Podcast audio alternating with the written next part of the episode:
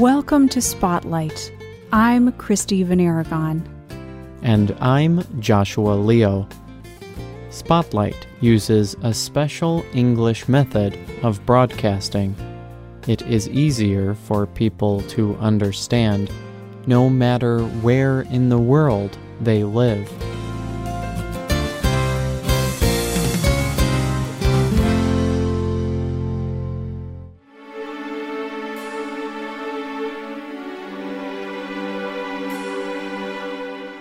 The woman faced her former prison guard. He and the other guards had done terrible things to her and other women in the prison camp. The guards had beaten the women. They had denied the women food and medicine. The women had done nothing wrong. They did not deserve this punishment. But now, years later, the guard had come to her. He was asking her to forgive him. What would she say? How could she answer him? Today's spotlight is on this woman, Corrie ten Boom, and her answer.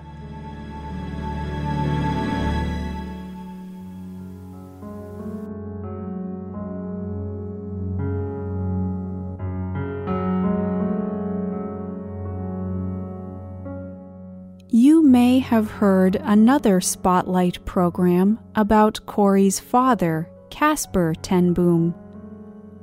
Casper and his family lived in the Netherlands during World War II.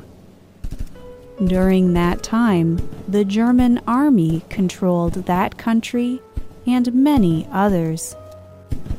They were fighting a war for control of Europe the German government was also trying to rid these countries of particular groups of people, including the Jews and Gypsies. They killed millions of people in planned executions and in prison camps. The Ten Boom family disagreed with these policies for four years, Casper and his family worked to help Jews and other people in danger. They hid people in their home. They also worked to find safe places for the people to stay, places outside the city where they lived. In this way, they helped to protect more than 80 people. But finally, in February 1944, the authorities learned of the Ten Boom family's illegal acts. They arrested many members of the family, including Casper, Corrie, and her older sister Betsy. Casper was very old. He died ten days later in prison. Corrie was 51 years old. Betsy was several years older. The two sisters were held in separate rooms at the prison. They stayed in this prison for several months. Then, in June, the authorities moved both sisters to a prison camp. Here, they were together again. But their situation was about to get extremely difficult. In September, authorities moved many of the prisoners in the camp. Guards ordered them onto a train. This train was originally designed to carry cows, but now people filled the cars. They had little food or water. Finally, after four days, they arrived at a prison camp in Germany called Ravensbrück. Ravensbrück was the largest prison camp for women in Germany. It was a terrible place. The prisoners had very little food. Guards forced them to work hard. They beat prisoners for any reason. And they also killed many prisoners by poisoning them with gas. In the camp, Betsy's health quickly began to fail. Corrie did everything she could do to protect her sister. She tried to give her extra food. She protected Betsy from the guards and from difficult work. Betsy also protected Corrie, but in a different way. Betsy followed their father's example. The family was Christian. Every day, their father read the Christian Bible with his daughters. They also prayed to God together. It was this faith that caused them to protect people in danger. They were following the example of Jesus Christ. Even in the prison camp, the sisters continued to read their Bible and pray. However, Corrie was very angry. But Betsy encouraged Corrie to be thankful, even for the little things and the difficult things. She also encouraged Corrie to forgive this was the most difficult thing for Corrie. But forgiveness is a central teaching of the Christian faith. Christians believe that God forgives people for the wrong things that they do. They also believe that they must follow God's example. They must forgive people that do wrong things to them. Betsy did forgive the guards. However, over the months, Betsy became more and more weak. Finally, in December, she died from sickness and lack of food.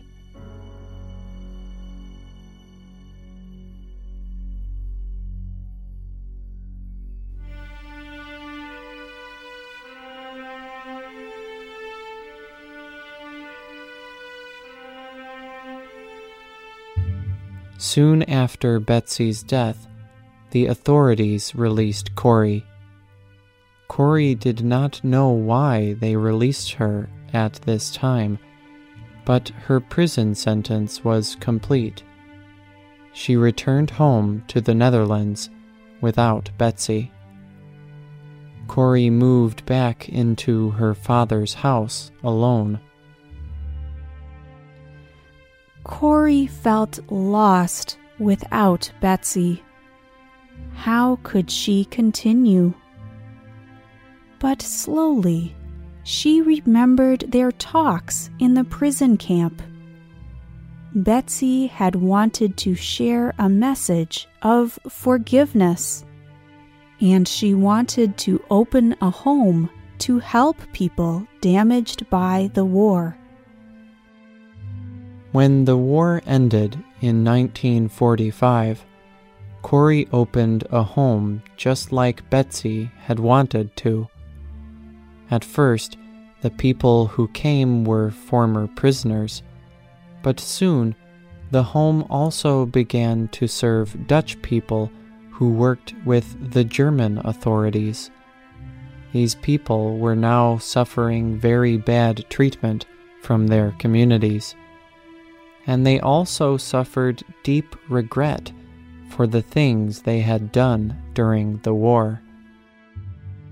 At first, Corrie found it hard to accept these people, but again she followed Betsy's example of forgiveness. Corrie also began to travel and tell her family's story She wrote a book about these experiences. It is called The Hiding Place. She tells the story from the beginning of this program. In 1947, Corrie spoke at a church in Germany. After her speech, a man came to talk to her. He had been a guard at Ravensbrück. However, since then, he had become a Christian, and he deeply regretted the terrible things he had done as a guard. He asked Corrie for forgiveness. He held out his hand for her to hold.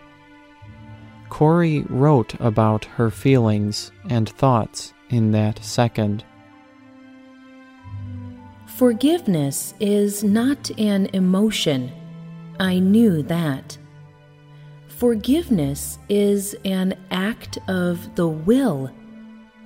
The will can work even if the heart is cold. Jesus, help me, I prayed quietly. I can lift my hand. I can do that much. You supply the feeling.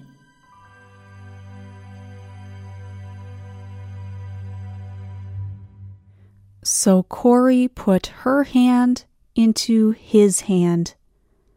As she did, something amazing happened. She began to feel a healing emotion. It was forgiveness. It filled her heart, and she began to cry. Corrie wrote about what she said. I forgive you, brother, I cried, with all my heart. For a long time, we held each other's hands, the former guard and the former prisoner. I had never known God's love as deeply as I did then. Corrie worked with victims of war for the rest of her life. She died in 1983 at the age of 91. Corrie was honored by many governments and Jewish organizations for the work she did. But it was Corrie's example of forgiveness that brought healing to many people.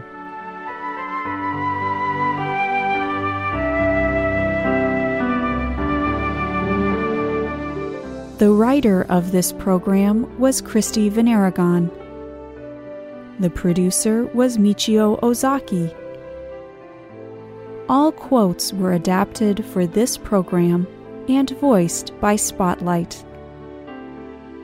You can listen to this program again and read it on the internet at www.radioenglish.net. This program is called A Story of Forgiveness. Corrie Ten Boom. We hope you can join us again for the next Spotlight program. Goodbye.